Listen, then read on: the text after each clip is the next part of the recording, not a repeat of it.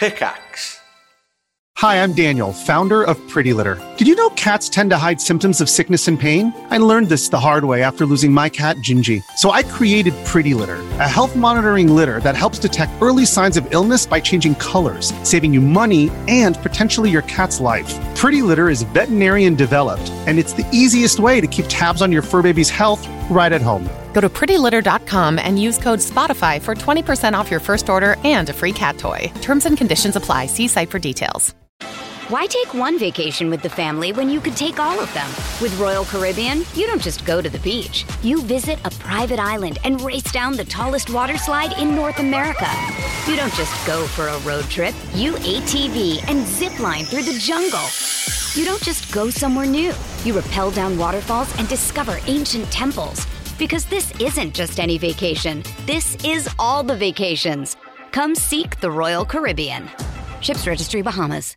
Hello and welcome to the podcast version of this week's One Life Left. Uh, I'm Simon Byron and you are. Steve Curran. Uh, we've just finished recording uh, the show. Uh, pretty bleak uh, ending, I thought, Steve. it was quite bleak, wasn't it? wasn't Uh, It's not, Well- you know, we, we promised when we started this we were going to keep it upbeat, you know, new listeners, new start. you don't get much more morbid than the way you close that show.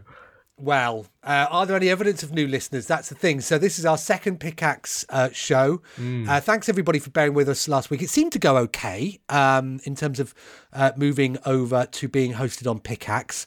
However, there was one thing that appeared to be missing. Steve, did you spot what that was? I did spot what that was. Uh, there were no adverts. no adverts. Now, we'd kept this quite quiet uh, that we were moving to um, an advert funded um, platform. And anyway, it turns out we're not. Now, I thought by now, with all the hundreds of billions of new listeners, that we'd all be able to jack our jobs in after the first episode and concentrate solely on becoming professional broadcasters. Doesn't look like we're doesn't look like look like we're able to do that quite yet. You'd already told your employer you were about to quit, hadn't you? Which was regrettable given who they are. I hadn't done. I love my job, Lewis. um, no, that was just, that, so. I'm hoping that was just a trial run, right? Okay, to get everybody used to the new, slightly new format. No. Uh, without- No. I think I know what happened. Okay, Um, because I was chatting about this uh, before Marioki on on Friday, right. and it turns out turns out that this happens all the time in podcasts because uh, the adverts get dropped in based on your listenership. The adverts are chosen based on your listener numbers. And for podcasts that are starting, you know, first episodes, which effectively our debut on Pickaxe was, there's no listener figures. So they can't choose whether to advertise, you know, Tesco value meals or gold yet. so That's exciting, isn't it? Well, let, then maybe our listeners could keep us informed on what their what their adverts are, and we can build up a profile of what you're like. Hmm. Um, we did get one letter for the uh, podcast intro, which was from um, Chris did, we did, we Conroy. did. Um, who said, uh, Dear team in SSG, what the F in H? I thought to myself last week when you declared the podcast header a 12A rating. All the B's will be taking the P out of this Essing situation. The W's. But how will they get past the other B spam filter? F and S. What a quandary. Congratulations on the new platform. And as Steve said last week, here's to the next 22 seasons. F.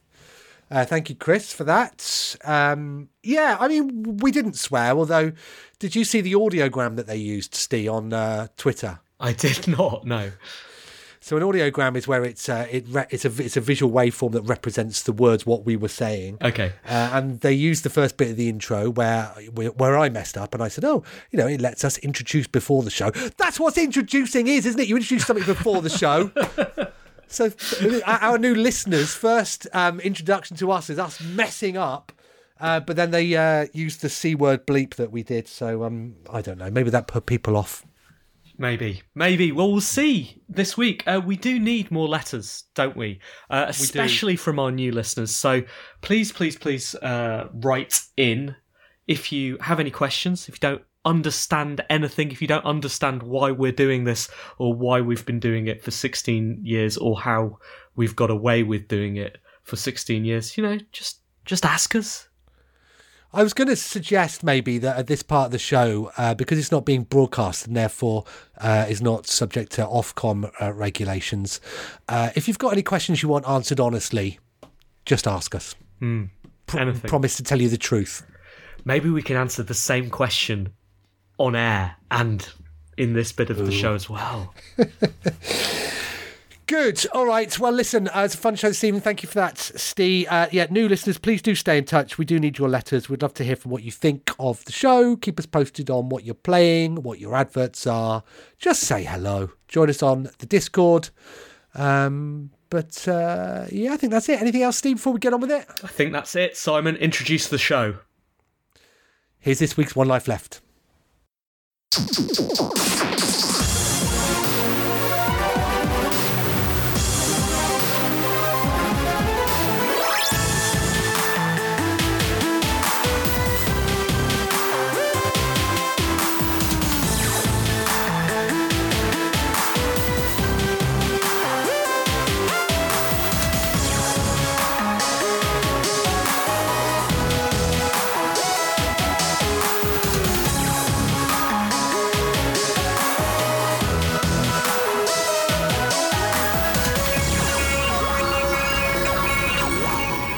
Good evening, and welcome to One Life Left on Resonance 104.4 FM. We're a video game radio show, and my name is Steve Curran. And I am Simon Byron. Hello, Simon. How are you feeling this week? Hello, Steve. Uh, I've got some news for you. I can't wait. Well, uh, we were talking last week. I think we mentioned it uh, somewhere that we've uh, One Life Left has only ever won one award. That's right. The video game. Wait, what was it called? The VG It's the Games Media Awards. Games Media Awards. That's right. and we were for podcast stroke radio show. Now, without going into that mess again, where you know we were actually and are actually the only podcast stroke radio show, uh, and uh, all the other alleged nominees were just podcasts. Um, you know, we won that once, and that's uh, that's a trophy that we're very proud of. Um, I've decided to uh, to get us another one, Steve. Okay, I'm excited to hear about that trophy. I'm going to show you something over the camera. Look at that. Oh my goodness. I'm It's- pregnant. Two red lines. There's two red lines. I'm pregnant. Uh, no, I've got I've got COVID. Wow, inside you right now as we Yeah. speak. I, and you know what? I don't think anybody has knowingly chosen to broadcast with COVID. Interesting. Interesting. Yeah, you know, and, and but I thought, well, this is um this is day three of it. You know, who who, who knows how it's going to go? But uh, f- first of all, uh, this could be a memento of, of of me. This could be my legacy. Secondly, though, you know, it's not as if the Queen's got anything else on her mind at the moment, but um, surely we are the bravest podcast stroke radio show that ever ever lived, aren't we? When they are, you know, when all of this is over and they're doing the COVID OBEs, giving them out be- to people who who kept going despite jo- everything. There'll be Joe Wicks, Sophie Ellis Bextor, and us. Us. Well, I've I've been feeling a bit sniffly this morning as well. Did karaoke on Friday night at a test venue, Yeah. and um, yeah, I haven't done my haven't done my PCR test. Uh, sorry, my lateral flow. Wow, that so that means that we could get two George crosses if you if you turn out to be to be COVID positive. Yeah, that's oh well, Simon. Thank you, uh, thank you so much for you know pushing on and for for doing the radio show. Anyway, how are you actually feeling? Uh, I feel okay actually. Um, yeah, uh, just feels like a cold at the moment, so a little bit achy, very runny nose. I will have to mute some coughs during the show, I'm sure. But uh, yeah, uh, many people have had it a lot worse than me, so uh, shouldn't grumble. I feel like um, if there was a time to get COVID, getting it a month after you've been boosted is probably like the best time to do it. So um, Yes, uh, one of the lucky ones for sure. But don't tell the Queen that. of course not. All right, uh, we are a video game radio show. We don't just talk about COVID. Uh, we have a video game news section coming up shortly. Have you found us any stories for that, Simon? I've got some stories. Uh, yeah, it's been a bit of a quiet week, but uh, I've got three or four, I think. Okay, I have got a couple. Uh, we will have video game letters. Those are letters the listeners of One Life Left have sent us over the last week.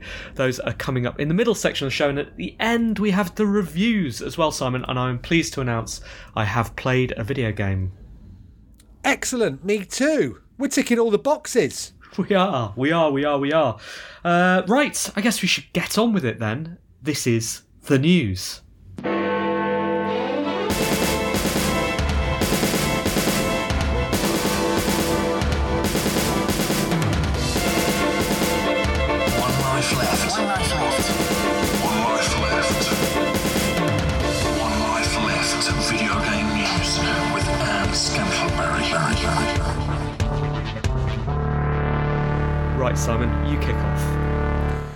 Well, I'm pleased uh, to note that um, along with the hundreds and hundreds of thousands of additional new listeners that we've been welcoming recently, um, Techland were clearly tuning in. Um, as this story proves, uh, on the 11th of January, Chris Scullion wrote for VideoGamesChronicle.com. The studio behind the upcoming Dying Light 2 has clarified the game's length following a backlash to claims made over the weekend. On Saturday, the game's official Twitter account claimed to fully complete Dying Light 2 Stay Human, you'll need at least 500 hours, almost as long as it would take to walk from Warsaw to Madrid. While intended to be a positive statement, the tweet received some backlash from players who felt this was too long for a single game. Now, Techland has posted another tweet explaining that the main story itself is only 20 hours in length. We wanted to clarify our recent communication about the amount of hours required to complete the game, the studio said on Monday. Dying Light 2 Stay Human is designed for players with different gameplay styles and preferences to explore the world how they see fit. This message was accompanied by a new image stating that the game will take 20 hours to complete the main story, 80 hours to finish the main story and all side quests, 500 hours to max out the game with all choices and endings, checking every place on the map, every dialogue, and finding every collectible. So there you go, Steve. We had some pretty strong opinions on this last week, which was uh, 500 hours is too long for anything. Uh, looks like we were the only one. Uh, we weren't the only ones, and that they've come out and gone. Well, well, actually, um, yeah, it, it won't. It, it, it, it won't take that. Now, I wonder why they why they've only um, addressed those three types of gamers. Main story, that'll be me. Sort of middling ones, um, or or uh, or those that are going to check every point on the map. Why don't they also say? If you just leave the game running and, and just you know sort of leave it idling, you can play infinite. It'd be infinite, to infinite amount of time. Um, yeah, uh, if you only play it with one arm tied behind your back and, and complete everything, I don't know. Some, some Or if people will do you, or if you pick it up in a sale and think, yeah, I'll play that someday, and never play it, zero hours. It's zero hours, indeed. caters for everybody, uh, doesn't it? Did we establish last week when we talked about this game what the optimum length for a video game is? I th- yes, it's three hours. Is it? It's three hours. I, I think you're right. Three hours seems pretty good to me.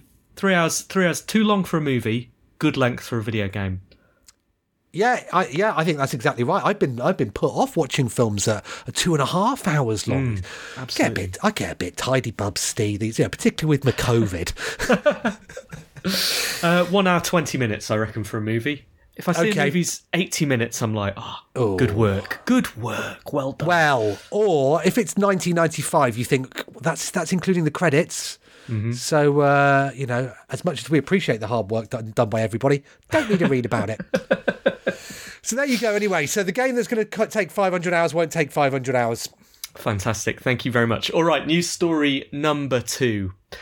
PUBG maker Krafton is suing Free Fire dev Garena in the US. This is from GameDeveloper.com. Uh, Krafton has filed a US lawsuit against Singapore based Free Fire developer Garena for alleg- allegedly ripping off its own battle royale title, PUBG Battlegrounds. I think this story is really, really interesting, Simon, because PUBG essentially kickstarted, or at least brought to the attention, this genre, right? Which is, I, I would guess, dominated uh, first person shooters for the last. How long? How many years has, has this genre been going? How old are we? Where are we? Five years? hours. Six years? 500? uh, Something like that. Anyway, it's it's been, you know, it's been uh, responsible for many, many games. Uh, most famously, of course, Fortnite.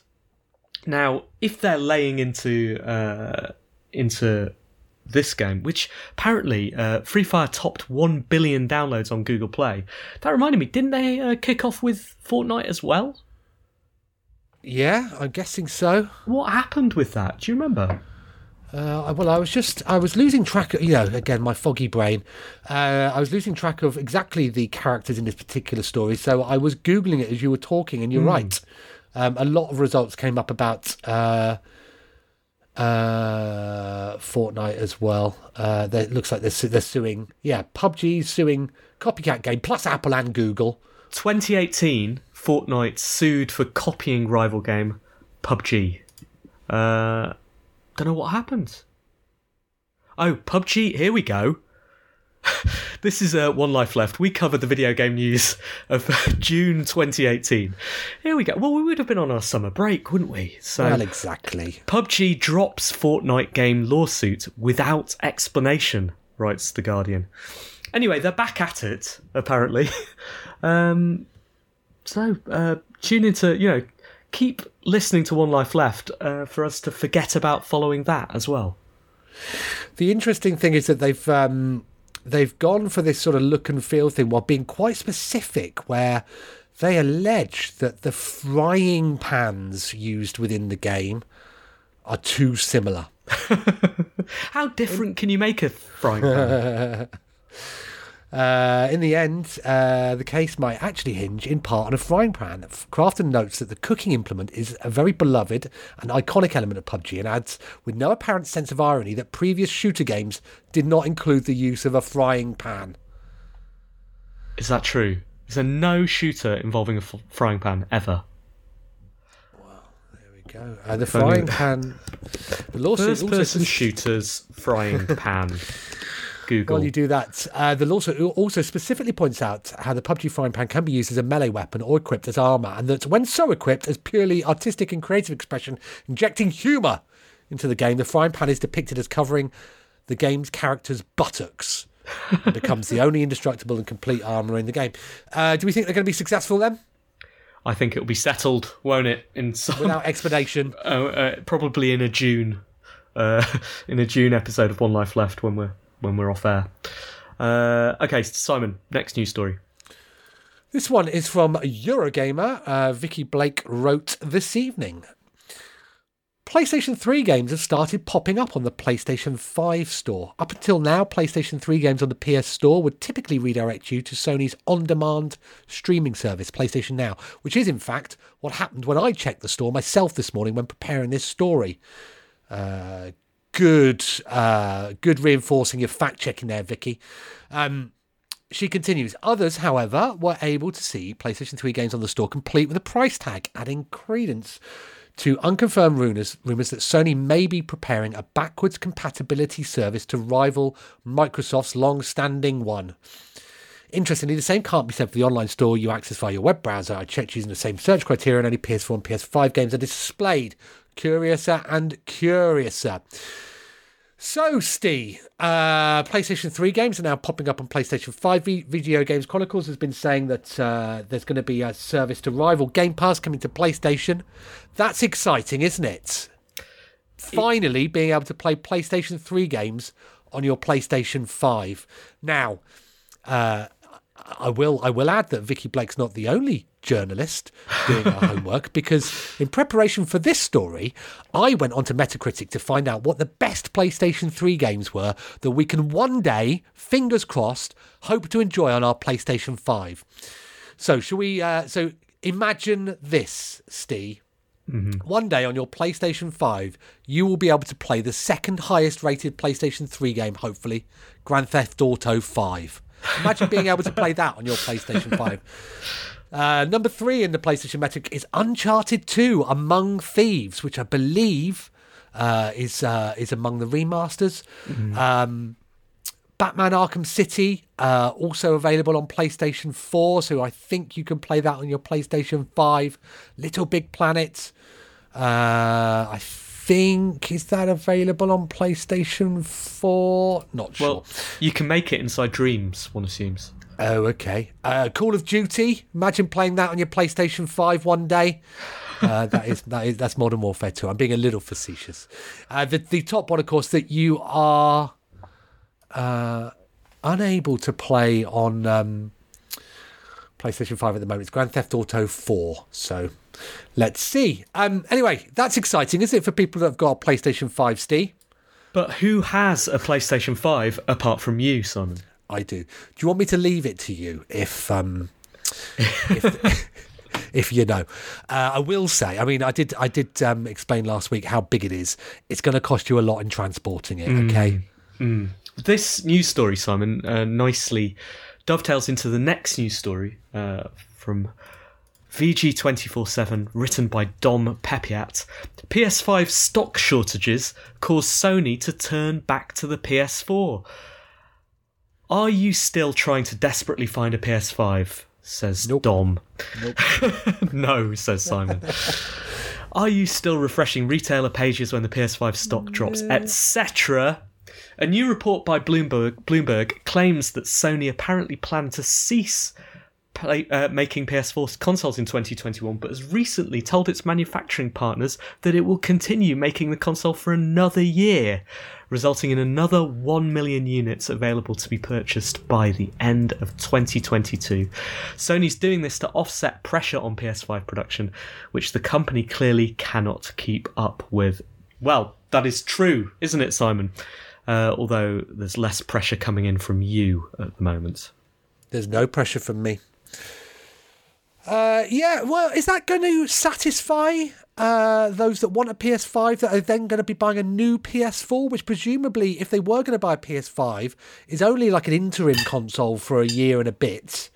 Um, yeah, Seems. I mean, seems a bit of a weird one. I guess you have to have hardware presence on shelves, uh, and maybe that's part of the strategy here. Or maybe there's something we don't know, Simon. Maybe you can strap two PS4s together and make a PS5. Uh, that'll be it. Um, yeah, it's funny because um, these uh, the the next news story is almost at odds with that one, uh, where um, uh, Tom Ivan wrote on VideoGamesChronicle.com. Microsoft has confirmed that it quietly stopped producing all Xbox One consoles at the end of 2020. The platform holder said July it said in July 2020 that it was discontinuing the Xbox One X and Xbox One S all digital edition consoles, but that Xbox One S would continue to be manufactured and sold globally. However, coinciding with the Xbox Series X stroke S launch later that year, Microsoft also stopped producing Xbox One S consoles. To focus on production of Xbox Series XS, we stopped production for all Xbox One cons- consoles by the end of 2020, Cindy Walker, Senior Director of Xbox Console Product Marketing, told The Verge. Microsoft's comment coincides with a report that Sony has extended PS4 production because PS5 remains in short supply. That feels like a sick burn, doesn't it, from Microsoft now? Although I have to say, I mean, even I didn't follow that story on all the different variations on the Xboxes, and I was reading it out. uh, but the upshot is that uh, PlayStation 4 is still in production, the old Xboxes are not. Okay, good. I, I guess, or bad. I don't know, Simon. I don't, Don't know. I don't know how to feel about any of this stuff. It's weird. Time was when you and I were growing up in the video game industry, a console would come out, and the other one was old news. No one cared anymore. You'd be on your PlayStation 2 or your PlayStation 3, and that was that. Now it's all kinds of fuzzy. Exactly. You don't know what games to keep. You don't know what games to get rid of. I mean, I'm excited uh, potentially about this PS3 on PS5 uh, because I've never finished Metal Gear Solid 4. What? Uh, and the only way that I can play that at the moment is by buying a PS3. I, I, I gave my PS3 away t- to a man that came round and um, and uh, it, uh, put a couple of doors in the house a few years ago. Was that the, I- uh, was that the official pay payment? Was it like he wanted money as well. um, Okay. but you know, I you know, I, I'm a big believer in sort of spreading. You know, if you're not using stuff, and I hadn't used my PS3 for ages, big believer in if you're not using it, pass it on to a to a wanted home. Uh, Jasper, his name was. He uh, he took it from me. I really realised afterwards I gave away Metal. The only way I had of playing Metal Gear Solid Four. Uh, so uh, yeah, I'm I'm I'm I'm hoping that uh, I will be able to finish that on the PlayStation Five. Please, Sony, thank you. All right, I have one final news story. This is from Eurogamer again. It's from Vicky Blake, and the headline says this. New report suggests Hogwarts Legacy may have been delayed to 2023. And then the subheader continues and, quote, it's in some sort of trouble. Ooh, what's it done? Well, Simon, that's what drew me in, right? Because I wanted to hear about this some sort of trouble. So, uh, dived straight into the article. Headline uh, Harry Potter themed game Hogwarts Le- Legacy reportedly been delayed, as it says here. There's a bit of blurb at the top, and then it goes on to say Sacred Symbols podcast. Po- sorry, Sacred Symbols podcast host Colin Moriarty reports hearing behind the scenes that the game isn't coming out this year, and quote again, it's in some sort of trouble. Ooh, that sounds bad. But that's all we know. Huh. I know. Did it not finish its dinner? It could be anything. Oh. No idea. Did it? Did it borrow its parents' credit card to play to buy a load of FIFA Ultimate Team points? Well, you know, Simon, I didn't give up there. I I read on to the next paragraph. Very good. The host stops short of evidencing the claim, continues Vicky. And as you may well expect, there's no official word from Warner Brothers right now, but the rumour fuels existing speculation that the game is in trouble. Watch this space, I guess. It must be quaking in its boots, Hogwarts Legacy, mustn't it? Hearing it's in trouble. I don't like it when I when when I think I'm in trouble. I don't like it. The thing is, uh, the thing is, the, uh, the the the that paragraph had a link to uh, to another site, to comicbook.com slash gaming. So I clicked through to that, and you know what the headline from from that piece was? Go on. Hogwarts Legacy report warns that the game is in quote trouble. It is in trouble. Oh, I want to go and put my arm around Hogwarts Legacy now and just say, hey, come on. We all make mistakes. I mean, do you think now it's just going to have to fess up to whatever it is it's done? I don't know because this article, second paragraph, goes on to state that the report comes way of PlayStation Insider and Sacred Symbols host Colin Moriarty, who notes that he has been hearing behind the scenes that the game isn't coming out this year. Unfortunately, this is more or less the extent of the reports. Moriarty reveals that he's looking forward to the game, but based on what's, what he's hearing, it needs a bit more time in the oven. What, as punishment for whatever it's done? Don't know. What are they doing over there? You'd have to be in a lot of trouble to get put in an oven, wouldn't you? You'd have to. That that, as far as I'm aware, has only happened to those two children who tried to eat that house. Exactly. Maybe what's a Hogwarts Legacy has tried to eat a house. I think So I think that's what Moriarty's Oh, implying. well, I have, uh, well, I I have to say, fair enough. There, you shouldn't do that. You shouldn't do it. I mean, it deserves Hogwarts Legacy deserves everything that's coming to it, as far as I'm concerned. Okay, let's wrap up with a cheery news story, shall we? Again from Video Games Chronicle, posted by Chris Scullion.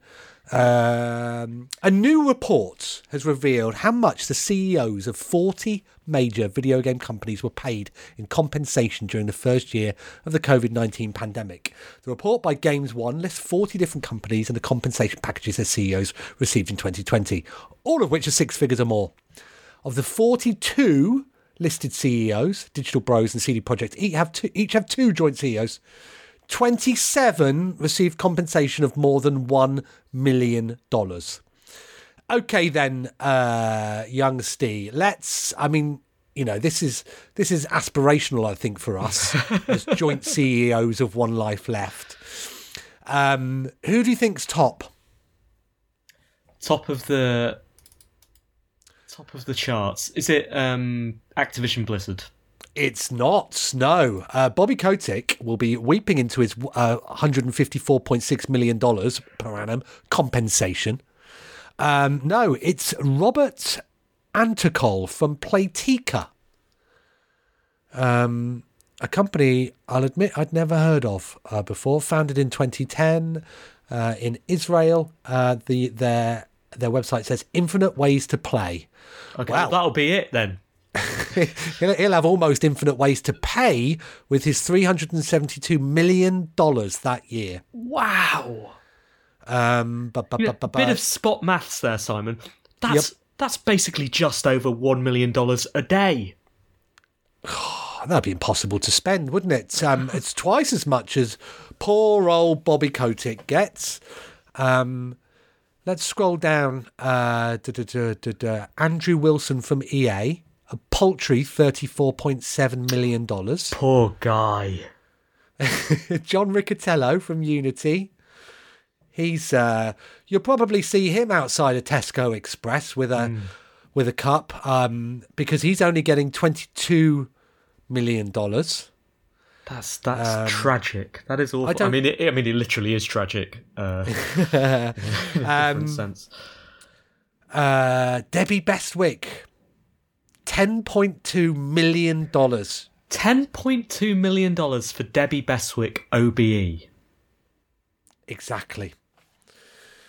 So there we go, Steve. I mean, you know, these people seem to be doing okay out of the pandemic. Now, I did see another um, website. Unfortunately, I didn't. I didn't uh, keep it open, which uh, detailed the difference between CEO and average employee salary, and uh, it was disgraceful. So, um, yeah, I'm not certain what you can deduce from this, apart from we should we we need to become CEOs of software companies urgently.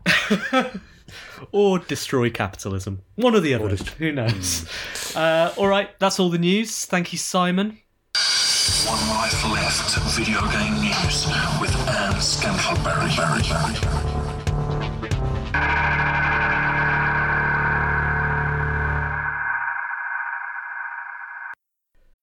If you're an athlete, you know the greatest motivator of all is the fear of letting your teammates down.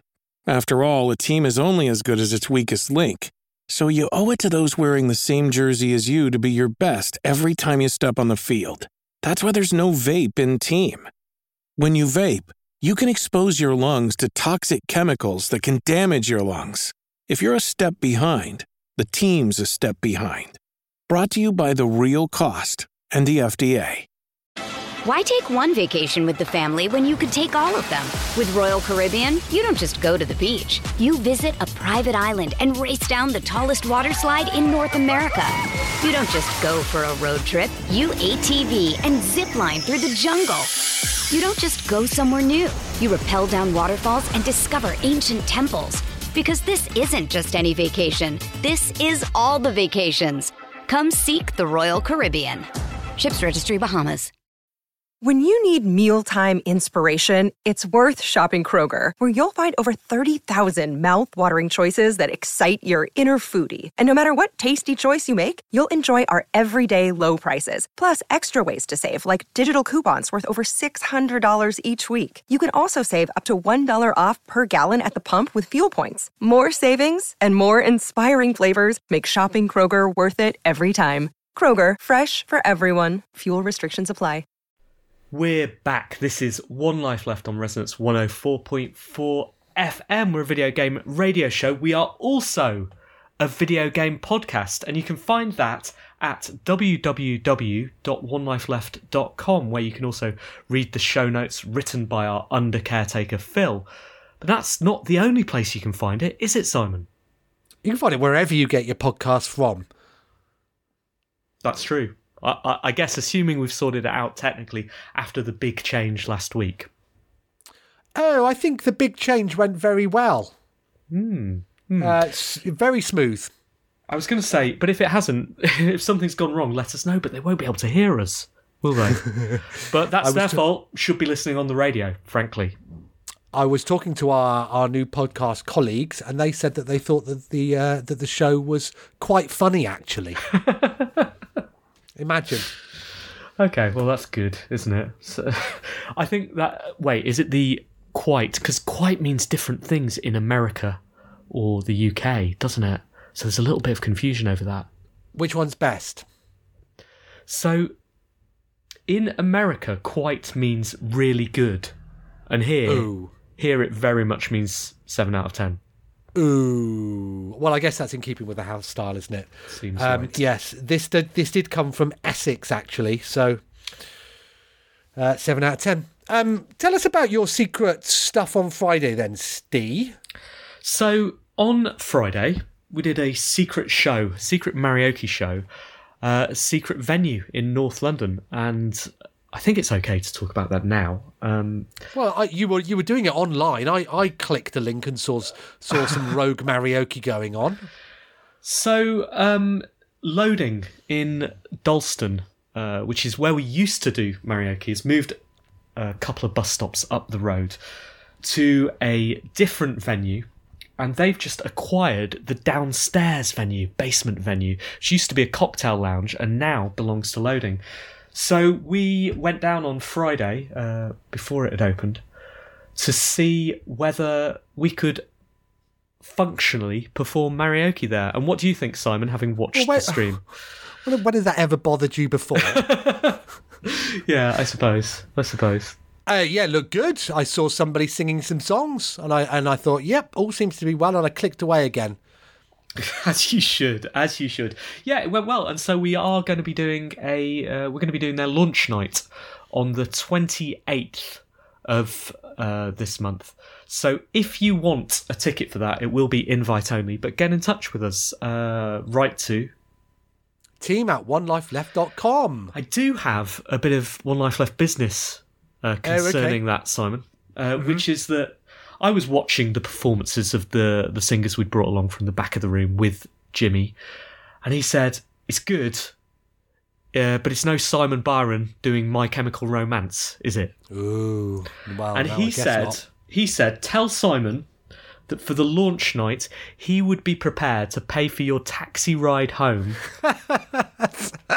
just to Oh, get you there kind. just to get you there to sing uh sing the black parade about spectrum games Oh, that's very kind, Jimmy. I mean, we're gonna have to play that by ear, aren't we? We're only in day, day three of my COVID hell. it may affect my vocal cords. but you know for better or worse could be karaoke isn't about uh, being in tune, Simon. It's about the enthusiasm. That's Uh, true. And I think we're seeing a measure of your enthusiasm right now.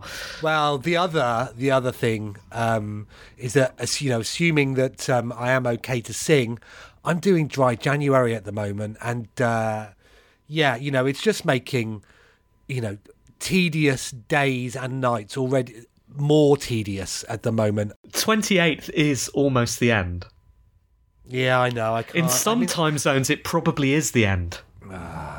And I mean, I'm not, and I'm not saying I need to drink to have a good time, Steve. but I do not. need to have a drink to have a good time. I do need to have a drink to sing. but let me tell you something else about this. This is this was unbelievable to me. So Jimmy has, you know, he's acquired this bar, and you know what the previous bar's done? They've No, left. they've left all the. St- they've left all their booze there. No, I was going to say if they just like sort of left in a mess, but they've left the booze there. Yeah. So how did he? How did he take it over then? Like, t- presumably they had to leave in a hurry, did they? I'm not- I- I'm not aware of how this happened. All I know is I was chatting to him, and I was like, "So, you know, because all the booze is behind the bar, as booze generally is." I said, "So what's going on with that? Are they coming back to get?" And he said, "No, under the terms, that's all ours now." I said, "What is it?" And he said, "I haven't checked." oh, that's going to be quite the afternoon, isn't it? Having a- a, che- a check of the alcohol. Absolutely unbelievable. Like that's your storage wars moment, isn't it? Yeah. Like, what have you got here? He had some of George Clooney's tequila. Did he now? What's George Clooney got to say about this? He had two bottles of absinthe. Wow. Because when you say, you know, uh, that's that's going to be a dangerous afternoon, so check it out. Obviously, as soon as I found this out, I was straight over to the bar, like nosing through the um, the grapefruit liqueur. Uh, Right. Yeah, so it's excellent. So Simon, if you want to I do. Come February down first. to see you there. February, February the first. We'll kick Marioki back uh, a couple of days. Yeah, so uh, it was a great night. Uh, really, really good. Very, very uh, excited to be back in Dalston. It doesn't affect our gigs in Peckham. They will continue monthly. And actually, our next show, it, our next proper Marioki is going to be February the 18th at Loading Peckham. We are going to do something slightly different with the shows in Dalston. Uh, going to go for some kind of more cabaret feel maybe a bit of burlesque in there. so come on down, Great. Simon. Do you know what? I would. Maybe I will with my feather boa. All right, shall we do the letters or letter? Let's do the letters. Email, messages, and forward BCC. One life letters. Chris Conroy writes, uh, subject line Jojo and Loretta, dear team in SSG. I've just finished watching Pete Jackson's Marathon Beatles found footage documentary Get Back, which, against all odds, had me totally engrossed from start to finish. Watching the creation of iconic cultural artifacts is fascinating, and the interpersonal drama and silliness gives it enough narrative to be satisfying for the whole seven hours or so. Uh, he adds in brackets, I think I may be close to finding the reason why I don't play as many games as I used to. If you could send cigar chomping director Michael Lindsay Hogg back to records hundreds of hours of footage of the making of a classic video game to be turned into a meta documentary by Peter Jackson, what would it be? Would spending time with Carmack and Romero be as interesting as the all histories make out? Your cultural cinematography correspondent, Chris Conroy. He adds at the bottom, get Blue Mail for Android. Uh, that's a very good question, Chris, isn't it? I mean, running through a list of the CEOs as we did early in the show, I'd quite like to be in a room with them early in their careers, and I would, I would have firmly attached myself to them, uh, and so that uh, you know, twenty years later, when we send uh, Peter Jackson the footage, he can see the origins of our of our wealth. I think Chris has answered his own question there because I think the story behind Doom and id Software at the start um, is really, really interesting. I've read uh, a couple of books around that, and yeah, they're quite interesting people. And also, if you could follow it up to the present day, uh, Romero and Carmack, quite different career paths after id Software as well. Uh, so yeah, I, I I reckon that's a really, really good one. Yeah, I think. um Yeah, I'm not certain any. Uh, there'd be many games that warrant, would warrant a seven-hour documentary. However, uh, if you look back at the early computer games and the challenges that programmers faced it faced then whilst working with such limited hardware you know i always think back to charles cecil's story about getting um, a chess game written in 1k um, and some of the tricks and uh, things that people used to do just to eke out slightly more processing power or what have you. I think all of that sort of stuff would be fascinating. I don't know. The only um, film I've seen about the development um, uh, of games, I think, has been Indie Game the movie, and I thought that was very bad. All It right. just, I mean, it, I mean, it was, wasn't it? It was like some some people make some games, and then when they upload them to Xbox Live, they don't immediately go live at the time that they thought that they were, and then they're like, oh god, and then they do go live, and they go like, hooray! Spoilers. Spoilers. Weasel Spoon writes this Hello, team. Hello, SSG. Over the Christmas break, a friend who is moving house gave me a stack of old games bits. I got a Wii, an Xbox, an Xbox 360, a PSP, and an arcade cab in need of renovation. Aside from the Wii, I've never owned any of these things. What games for the systems are the standouts? What games have I missed? The arcade cab currently has a Windows XP machine in it, so I'm going to swap that out for something more modern. But the joysticks are all wired up, and it even has a trackball. Hopefully, I'll wire it up to the Sinden guns, those those light gun fancy things, when they arrive. What's the first game you'd play on a MAME type cab? Pip pip Roberts. All right, Simon. Standout games for uh, the Xbox. Oh, the ones I had the most fun with on the original Xbox would be Midtown Madness. I don't think you could, but it'd just be Weas- uh, just be Robert Wells playing that on his own, wouldn't he? Anybody else is playing that? Yeah, it's got to be Halo for me. Like, surely I know that's a boring answer, but Halo played with the original controllers on original Xbox. Uh, Totally Xbox. totally Xbox. Uh, Jet Set Radio Future. I'm not sure how available that is anywhere else, but I'd I'd pick that one out. What about the PSP, Simon?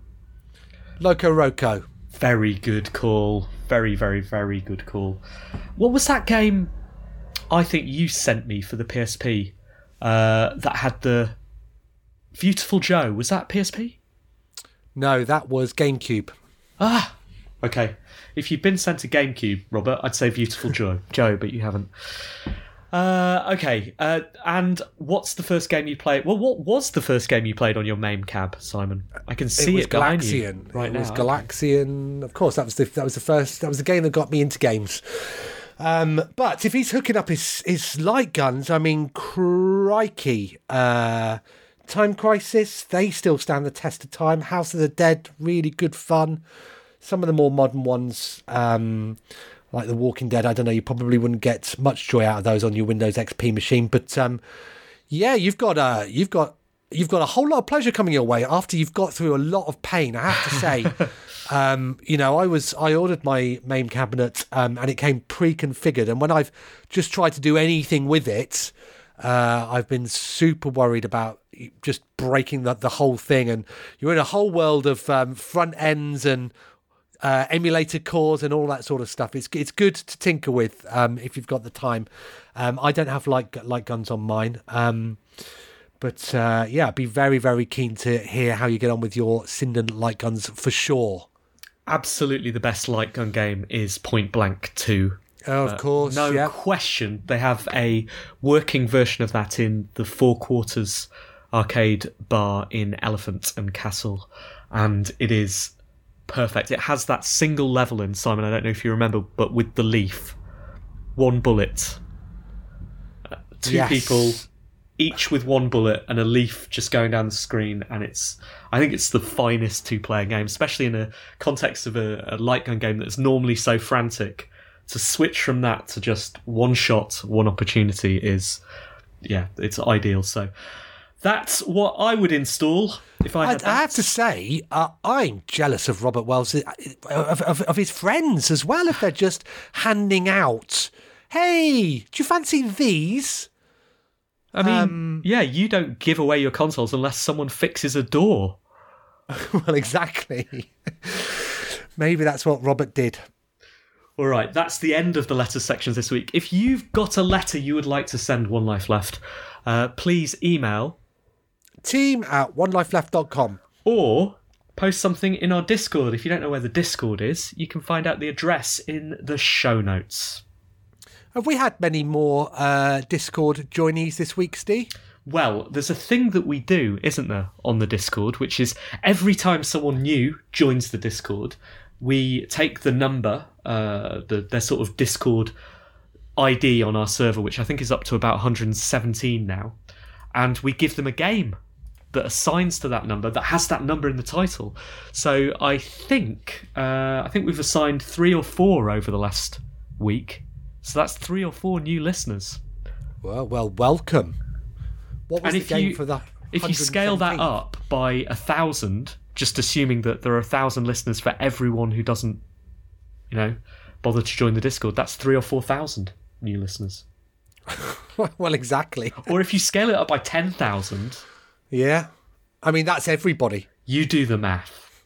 Uh, I don't know what the new game, what the game was. It's getting increasingly tortuous as that number uh, gets larger. So please join the Discord and make our lives more difficult. Good. We'll see you there.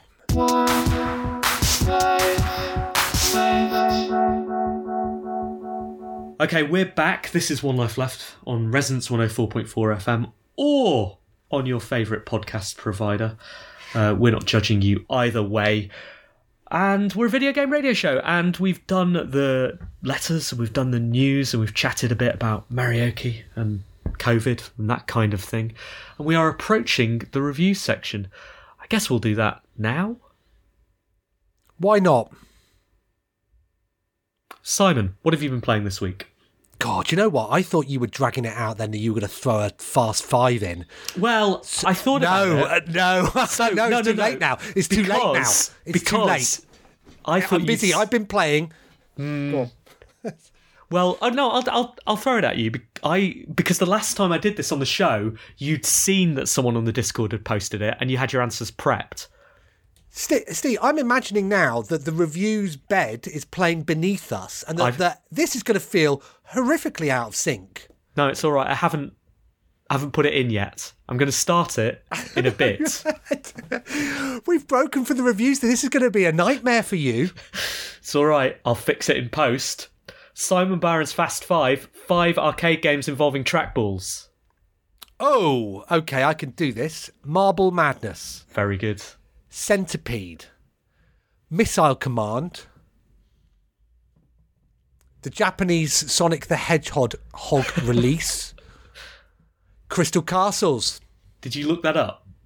I didn't know. I thought about which ones I've been good. because you know I didn't want to. I, I let Robert Wells have his little brag about having a trackball, but I've got one too. Okay, so Uh, um, so tell me, Centipede uses a trackball. It does, yes. It, it came in trackball flavour or joystick flavour. I didn't know that. You Well, there we go, something Steve. every time you listen to One Life Left. Entertaining and informative. That is not a contract. Exactly. Uh, the Conservative Party will be trying to defund us shortly All right, if we're not careful. this is the reviews. Oh.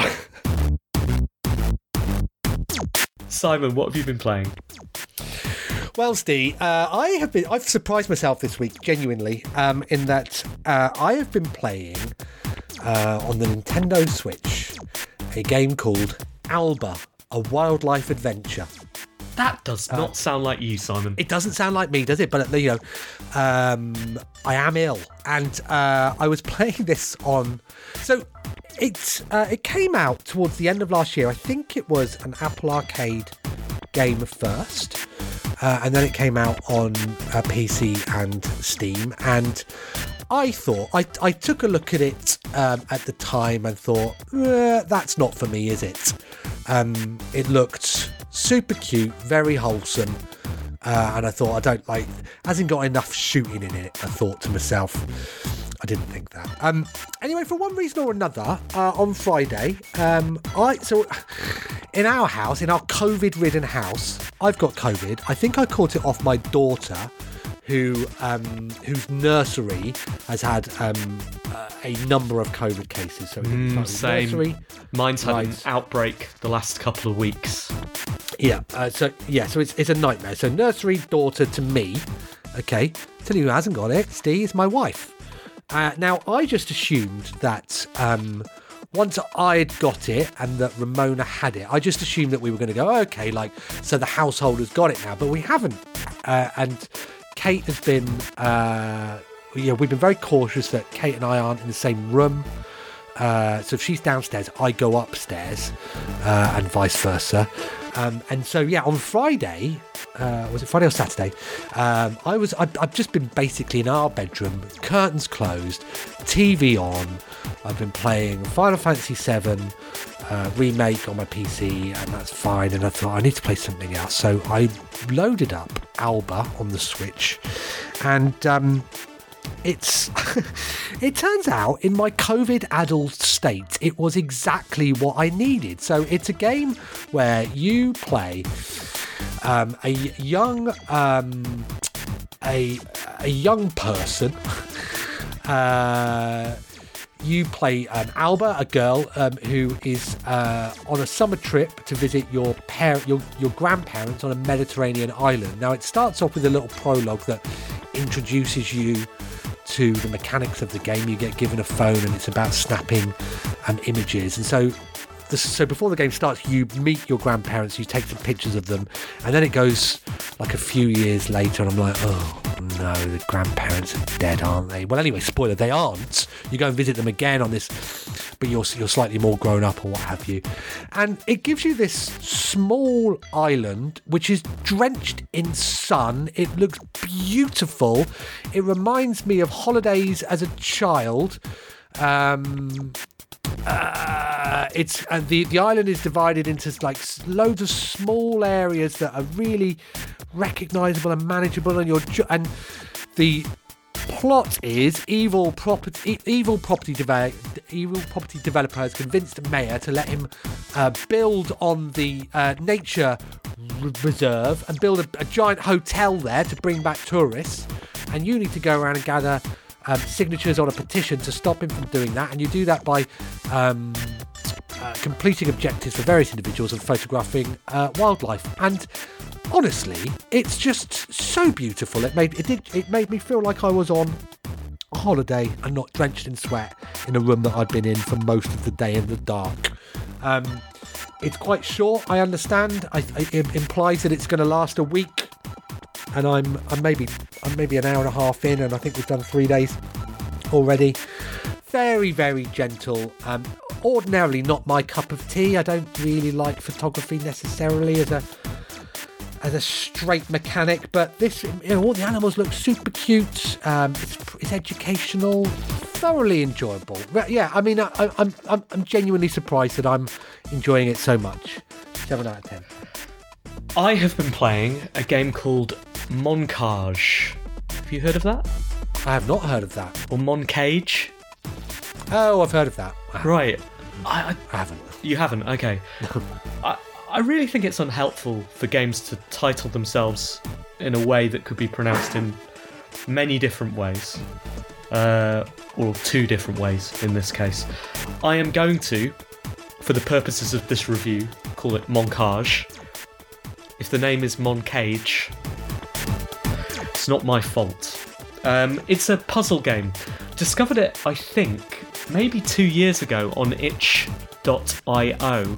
Uh, it's a very small sort of demo of the game there.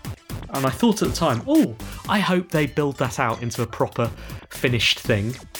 I was really, really excited to discover it came out in uh, November of last year. Uh, and yeah, downloaded it straight away. Now, it's going to be quite hard for me to explain how this works uh, because it's a very visual game, but I will do my best on on the radio. So, in Moncage or Moncage, you see a cube in front of you, a glassy cube, and you can see through this to the object inside the cube, which is a camera.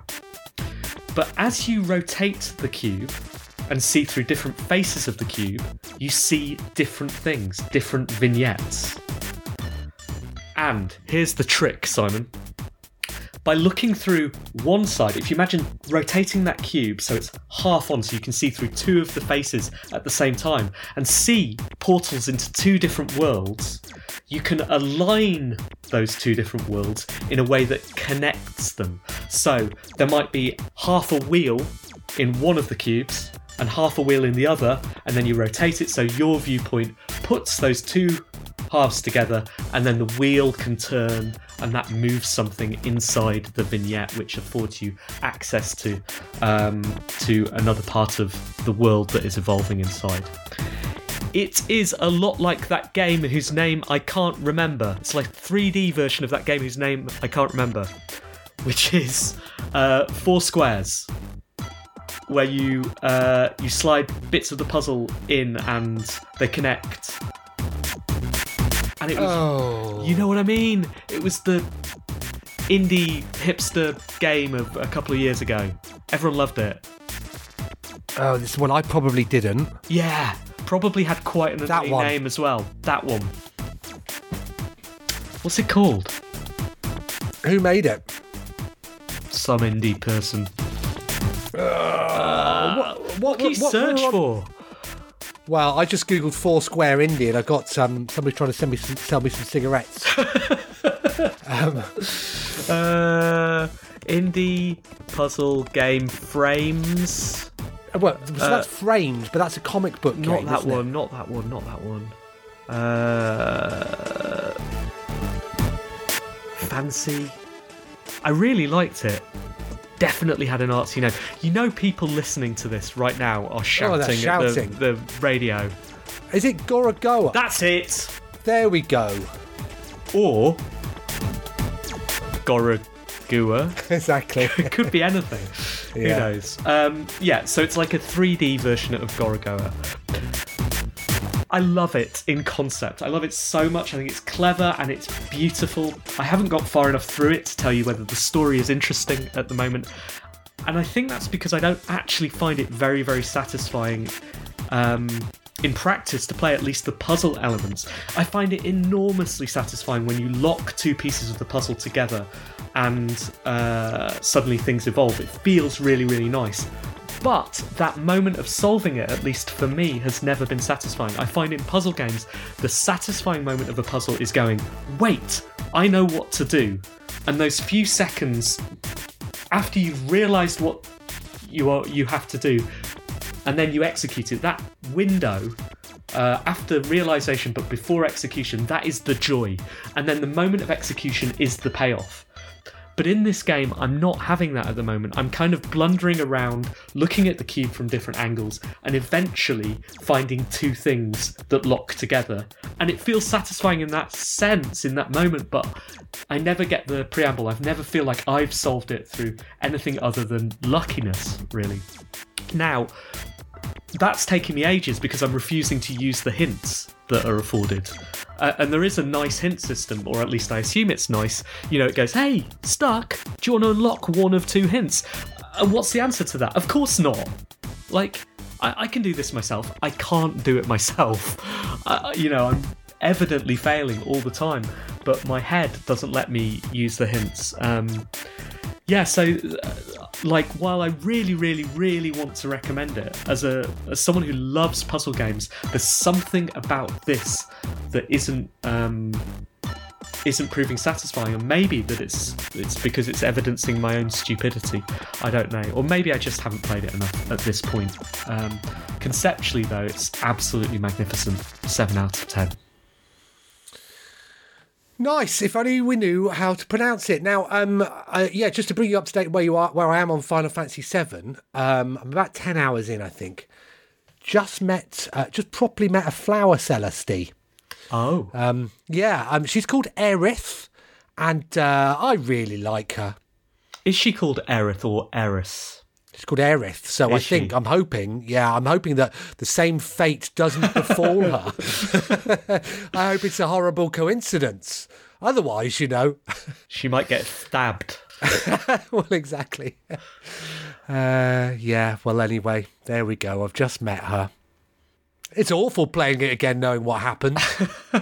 if anything happens, I hope it all works out for you, Simon. I'm going to marry her, Steve. I, but you do seem perfect together. Good. I mean, actually, from you know, actually, is that even in the bit of the game that you've bought? Because Well, I don't know. I so when I mentioned this on, I joked about this on the Discord when I originally started playing it, and um, somebody implied that that bit doesn't happen in this bit of the game. But I have seen other people chat around it, and um, yeah, I mean, look, s- listen, if you've not, if you don't know what happens in Final Fantasy VII, just skip ahead. Or, or li- li- listen, we're, we're, we're, we're trundling towards the end of the show. Let's just imagine that we said, thanks for listening, thanks to residents, bye bye. But Aeris famously dies in Final Fantasy VII. You know, all of us much, much younger. This was a hundred years ago. We were all naive. We'd never seen anything like it in games before. It hit us very hard, from which we're only just beginning to recover.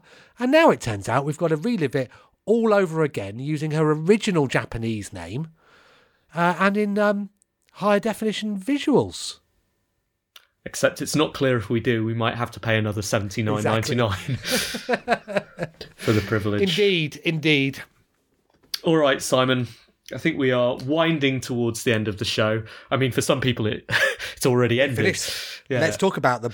Uh, do you have any other business to deal with? That's it.